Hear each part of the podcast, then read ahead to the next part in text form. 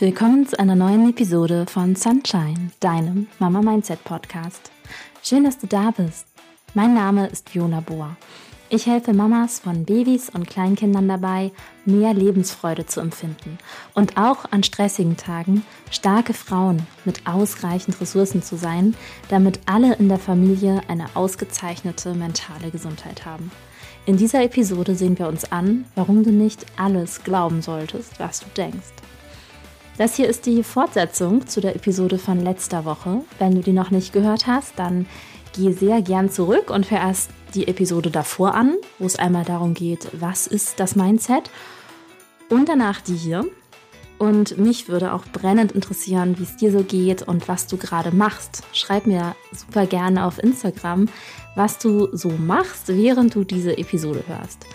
Ich war heute bei meiner Coaching-Ausbildung beim zweiten Blog bin gerade eben nach Hause gekommen und dann kam mir der Papa mit unserer Tochter entgegen, die jetzt gerade rausgehen und ich dachte mir, mega, wenn ich hier alleine zu Hause bin, sind das die perfekten Gegebenheiten, um in Ruhe eine Episode aufzunehmen. Insofern, das war meine Überraschung für heute Abend, dass ich jetzt hier podcasten darf. Und wir nutzen das direkt und starten mit dem Thema. Und zwar mit dem Satz, wir denken so viel am Tag.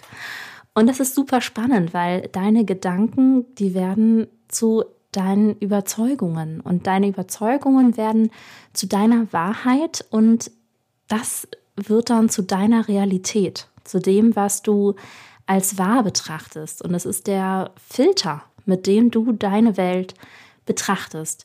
Ähnliche Erlebnisse werden von zwei Menschen unterschiedlich bewertet. Und das, obwohl sie vielleicht das Gleiche erleben. Also zwei Leute stehen an der Kasse und dann drängelt eine dritte Person vor.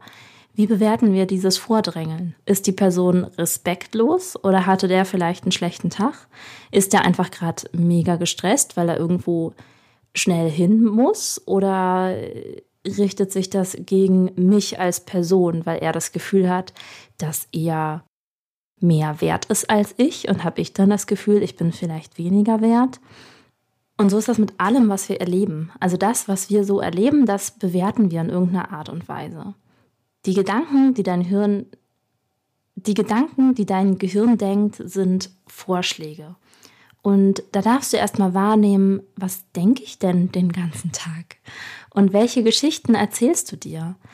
Erzählst du dir die Geschichte, ich bin eine schlechte Mutter? Oder mein Kind ist total respektlos und trotzig und unverschämt. Oder ich habe versagt, wenn es zu Hause unaufgeräumt ist. Ich bin als Frau weniger wert als andere Mamas, wenn ich ein Jahr nach Geburt noch immer Schwangerschaftskilos drauf habe. Meine Arbeit im Unternehmen ist weniger wert, weil ich nur in Teilzeit arbeite. Das sind einmal so ein paar zusammengeschnittene Sätze, was andere Mamas und vielleicht auch teilweise ich selbst in bestimmten Situationen mal gesagt haben oder gedacht haben. Und wenn du jetzt findest, oh, das ist ja überhaupt nicht nett, äh, ja, das ist überhaupt nicht nett und was soll ich sagen, so reden viele von uns mit sich selbst. Und ich nehme mich da auch nicht raus. Hast du dich vielleicht bei einem dieser Glaubenssätze wiedererkannt? Super spannend da auch in meiner Coaching-Ausbildung achten wir total drauf, dass wir die Beobachtung von der Interpretation trennen. Also irgendetwas beobachten wir. Wenn ich jetzt mal einen Mensch beschreibe, dann legt er vielleicht den Kopf schief oder er wird rot beim Sprechen oder fängt an zu stottern oder er seufzt ganz doll und fängt dann erst an zu reden. Oder ähm, der Vordränger an der Kasse, der verhält sich auf irgendeine Art und Weise. Und oft sind wir ganz fix in der Interpretation und sagen, ja, so ist das und hinterfragen das überhaupt nicht, weil wir einfach direkt schon in der Interpretation sind. Ich habe zu diesem Thema mit den Glaubenssätzen einmal ein persönliches Beispiel. Und zwar war es einmal ein langer Tag und bei uns zu Hause war es total unaufgeräumt. Es war irgendwie 22.30 Uhr. Wie gesagt, es war ein langer Tag, es war auch spät, ich war schon müde. Und während ich so das Chaos bei mir zu Hause angeschaut habe, ist es für mich immer schlimmer geworden, dass da Unordnung ist. Und im Gespräch mit meinem Mann habe ich dann gesagt, ich habe das Gefühl, ich habe versagt, weil es bei uns zu Hause unaufgeräumt ist. Ja. Und während das so aus meinem Mund rauskam, dachte ich, ach, das ist ja krass. Bei mir zu Hause ist unaufgeräumt und ich interpretiere das für mich als ich habe versagt als Frau oder als Mutter oder als Mensch oder wie auch immer, weil es unaufgeräumt ist. Und ich blende vollkommen aus, dass ich mm, zur Schule gegangen bin, studiert habe, dass ich verheiratet bin, dass wir eine wundervolle Tochter haben, dass ich alles gebe, um unsere Tochter bindungsorientiert zu begleiten und dass ich einfach ja so viel Wissen mir aufgebaut habe, um, um mit allem so umzugehen, wie ich das mit mir und meinen Werten vertreten kann. Und dann ist es in Anführungszeichen tatsächlich nur, weil es unaufgeräumt ist, sage ich und fühle ich sowas wie, ich habe versagt. Das ist übrigens eine Möglichkeit, wie du denn herausfinden kannst, was du denkst, indem du dir einfach mal selber beim Denken zuhörst. Und im Normalfall täglich, Tag für Tag achten wir da einfach nicht drauf. Ne? Und da sagen wir auch meistens verhältnismäßig vernünftige Sachen. Und wenn es dann in so Situationen sind, wo wir einfach vollkommen fertig sind, da kommen dann teilweise, wie in meinem Fall da, die spannendsten Sachen raus, wo man dann einfach mal hört, so, ach, das kommt aus meinem Mund raus. Das ist ja spannend. Dann habe ich das ja vorher gedacht. Hm, Fun Fact am Rande, ich bin ja ein Kind der 90er und früher, bevor so Facebook nach Deutschland geschwappt ist, gab es noch SchülerVZ und StudiVZ und da gab es Gruppen und die Gruppen waren nicht wirklich zur Kommunikation der Leute untereinander, sondern es waren eher so Statements. Ne?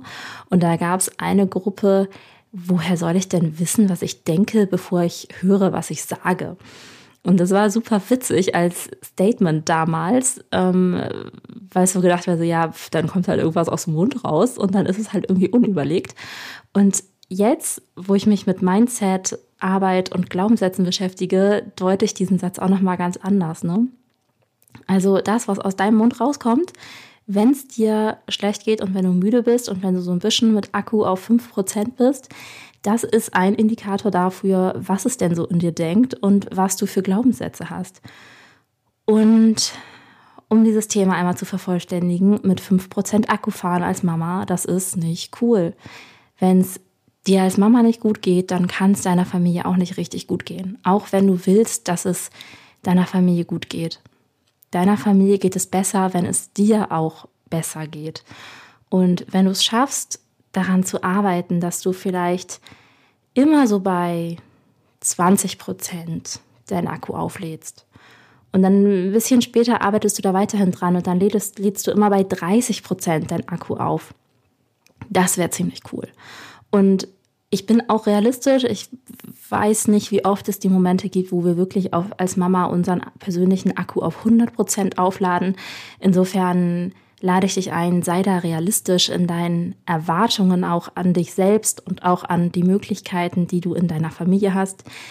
Ja, aber hey, ne, wenn du deinen Akku auf 80 Prozent auflädst, dann ist das schon mal mega. Und dann wird er so ein bisschen runtergerockt, der Akku. Und wenn er dann so bei 30 Prozent ist, wenn du den dann wieder auflädst und dann wieder auf 80 Prozent gehst, dann bist du die ganze Zeit in so einem Bereich, der irgendwie so, naja, nicht dunkelgrün ist, aber halt so, so hellgrün bis so ein bisschen ins Gelb rein.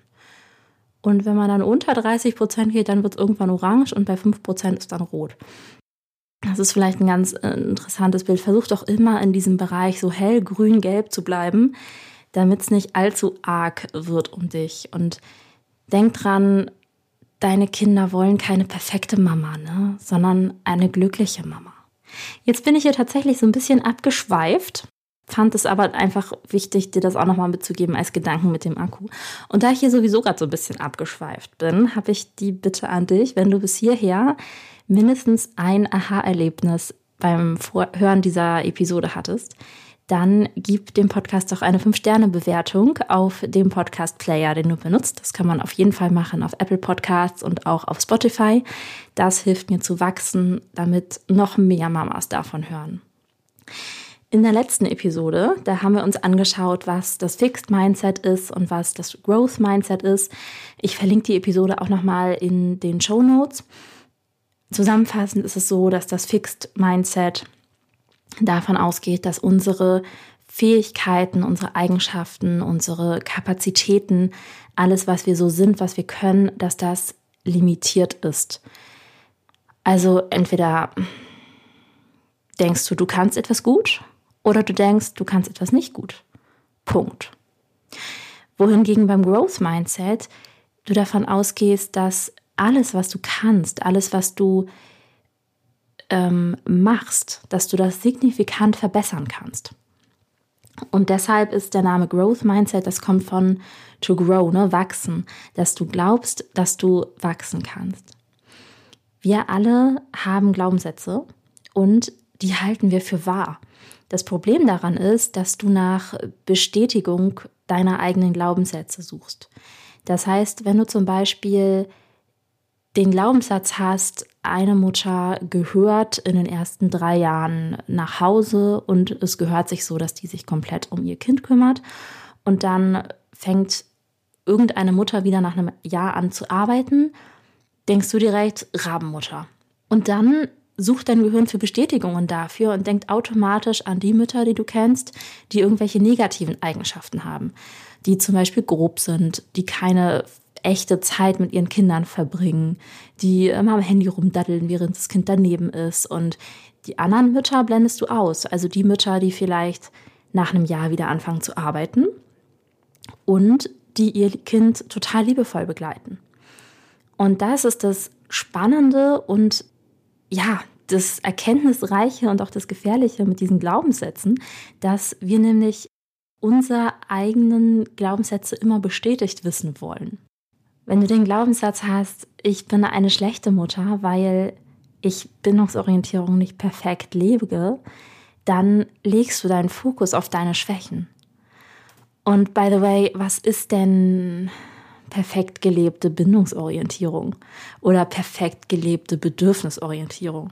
Bei den Bedürfnissen wird es vielleicht ein bisschen deutlicher noch, ne? weil es geht nicht nur um die Bedürfnisse vom Kind, sondern es geht um die Bedürfnisse von allen Familienmitgliedern. Das heißt, es geht um das Kind, wenn ein Partner da ist, dann geht es um den Partner, es geht um dich, gegebenenfalls auch noch um große Geschwisterkinder. Je nachdem, wie groß die Familie ist oder wie groß Familie verstanden wird, sind da vielleicht auch noch Oma und Opa oder Tante und Onkel und irgendwelche anderen Cousins, Cousinen. Und es ist immer ein Austarieren von allen Bedürfnissen, von allen. Und es kommt darauf an, dass wir schauen, welches Bedürfnis ist jetzt in diesem Moment am wichtigsten und am dringendsten und wer hat das größte Problem. Und wenn du als Mama denkst, dass du eine schlechte Mutter bist, wenn du deinem Kind nicht alle seine Bedürfnisse erfüllst, dann ist es super schwierig, bis ich würde sogar behaupten, es ist unmöglich, dass in dem Zuge deine eigenen Bedürfnisse überhaupt gedeckt werden. Kinder wollen eine glückliche Mama und keine perfekte Mama.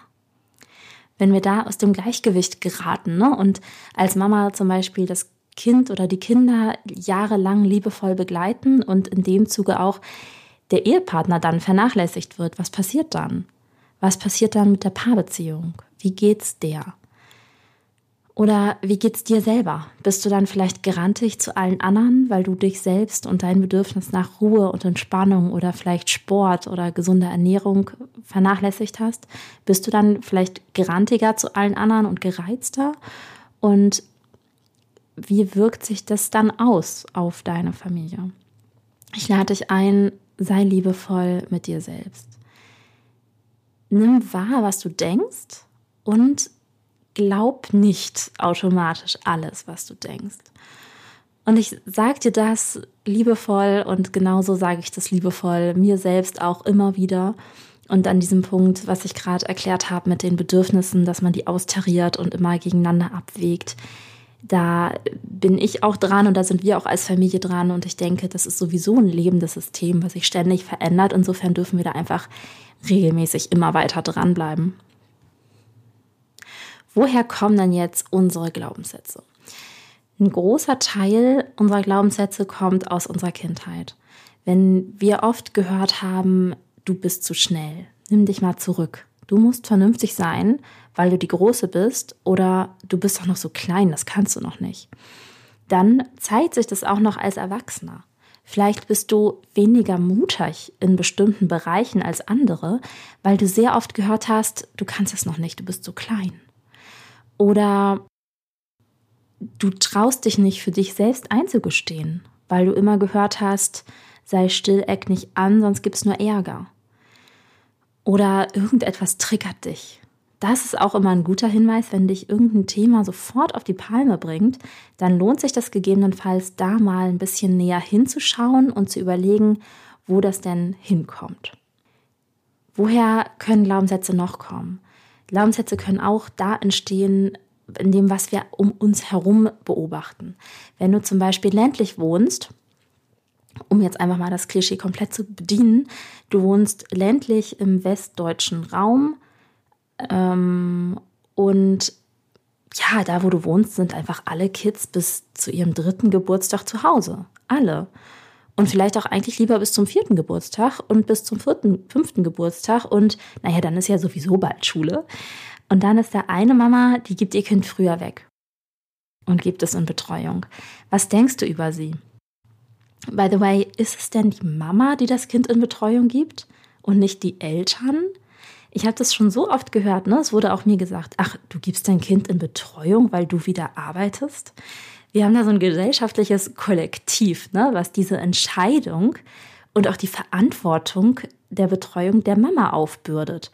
Und hey, wenn das die beiden Eltern für sich so entscheiden, dann ist das fein, ne? Aber wenn das automatisch passiert, dann kann das echt Stress und Unzufriedenheit auslösen. Und ich persönlich habe auch einfach den Begriff Fremdbetreuung aus meinem Wortschatz gestrichen. Ich finde, Fremdbetreuung ist ein ganz schlimmes Wort. Bei mir rollen sich da alle Zehennägel auf, weil ich meinem Kind ja nicht den Postboten mitgebe oder den Pizzabäcker sondern da gab es eine Eingewöhnung. Ich weiß, bei wem mein Kind ist. Und das ist keine fremde Person. Das ist eine liebe Tagesmutter, wo ich weiß, wo das Kind ist, was die so machen und wo ich auch weiß, dass sie Spaß haben. Auf jeden Fall der gesamtgesellschaftliche Kontext, der beeinflusst auch unsere Glaubenssätze.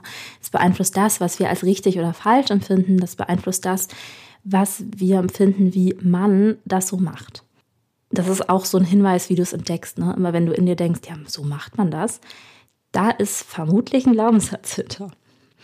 Alles, was du konsumierst, also alle Filme, alle Serien, was du so auf Instagram siehst, das sind ja quasi auch Bekannte und Freunde. Ne? Also das ist so eine Erweiterung von dem Punkt dafür. Das führt alles zu unserer Wahrnehmung der Realität. Wenn du auf Instagram immer nur einer bestimmten Art von Mutter oder einer bestimmten Art von Familie folgst, dann hast du das Gefühl, so sind alle. Und dann wird das deine Wahrnehmung der Realität, an der du dich auch vergleichst und wo du vielleicht auch dran scheiterst. Manchmal denkst du Blödsinn. Und ich sage das ganz liebevoll zu dir, ne? Wir alle denken manchmal Blödsinn. Betrachte es mal mit Abstand und dann darfst du darüber schmunzeln. So wie ich dir vorhin erzählt habe, dass ich gedacht habe, ich habe versagt, wenn es unordentlich ist. Zum Abschluss einmal ein paar Schritte für dich, wie du herausfindest, was du denn so denkst. Drei Schritte habe ich dir da mitgebracht oder drei Möglichkeiten, wie du herausfindest, was du denkst. Das erste ist, wie redest du mit dir? Wenn du morgens im Bett liegst oder auch, wenn du gestresst und müde bist, beobachte, was du denkst, beobachte, was dein Fixed Mindset triggerst, in welchen Bereichen hast du ein Fixed Mindset? Wo denkst du, das kann ich oder das kann ich nicht? Ähm, wenn du denkst, darin war ich noch nie gut. Wow. Ja, da darfst du erstmal wahrnehmen, das ist das Fixed Mindset und das denkt es in mir. Oder auch wenn du denkst, so macht man das oder ich muss das so machen. Das darfst du alles wahrnehmen und dann denken, ach, das ist ja interessant. Und dieser Gedanke, das ist interessant, das hilft dir, innerlich einen Schritt zurückzutreten. Und das schafft Distanz zur Sache. Das ist total wertvoll, weil du es dann hinterfragen kannst, ob du das denn überhaupt weiterhin denken möchtest. Also der erste Schritt, wie du herausfindest, was du denkst, dass du mal schaust, wie redest du mit dir. Das zweite, wie du herausfindest, was du denkst, ist Journaling. Da kannst du einfach ein Blanko-Buch nehmen muss gar nichts Dolles sein. Vielleicht nimmst du ein Buch, was du einfach schön findest, was du gerne in die Hand nimmst. Und da schreibst du alles auf, was du so denkst. Da kannst du dir auch einen Timer stellen, vielleicht auf 10 Minuten und du schreibst alles runter, was dir so in den Kopf kommt. Das fühlt sich am Anfang komisch an, Zumindest war es bei mir so, dass ich das am Anfang total seltsam fand. Und dann fand ich es echt mega, weil das Platz im Gehirn schafft. Also alles, was so im, im Kopf rumwabert, rumwuselt und so Unklarheit verursacht, das kommt einmal raus. Und auch das schafft Distanz, weil du Beobachterin deiner Gedanken werden kannst. Du kannst sieben Tage lang immer journalen und am Ende der Woche blickst du einmal durch, betrachtest es aus der Ferne und das ist so, als würdest du einen Rucksack ausräumen. Du warst irgendwie auf einer Reise und dann setzt du dich irgendwo hin, hast festgestellt, hu, der Rucksack ist irgendwie ganz schön schwer, dann räumst du den aus und Teil für Teil nimmst du in die Hand und überlegst dir, möchte ich dieses Teil weiterhin in meinen Rucksack packen und möchte ich damit weiter reisen? Oder möchte ich irgendwelche Gedanken, irgendwelche Glaubenssätze, irgendwelche Teile aus meinem Rucksack zurücklassen, damit mein Rucksack insgesamt leichter wird? Eine dritte Methode, wie du rausfindest, was du so denkst, ist, dass du in bestimmten Situationen deine Gedanken von der Situation trennst. Das heißt, du beobachtest und hältst inne. Und das ist meiner Meinung nach schon echt eine hohe Kunst, weil unser Gehirn so gerne automatisierte Handlungsweisen macht. Das ist total effizient, das geht schnell, es gibt eine rote Ampel und du bremst. Und nicht in allen Situationen im Leben ist das wirklich hilfreich. Ne? Wie entsteht zum Beispiel Streit? Der eine hat äh, irgendwie die Augenbraue gerunzelt und hat an irgendwas gedenkt, gedacht und der andere interpretiert das auf irgendeine andere Art und Weise und dann gibt es Missverständnisse, weil irgendetwas falsch in Anführungszeichen interpretiert worden ist. Ähm, vom Grundsatz her ist es natürlich immer noch so, Gedanken führen zu Gefühlen, das führt zu Handlungen, das führt zu Ergebnissen und wenn du es schaffst, bewusst zu beobachten und innezuhalten, dann findest du auch heraus, was du denkst und findest mehr über dich und dein Mindset heraus.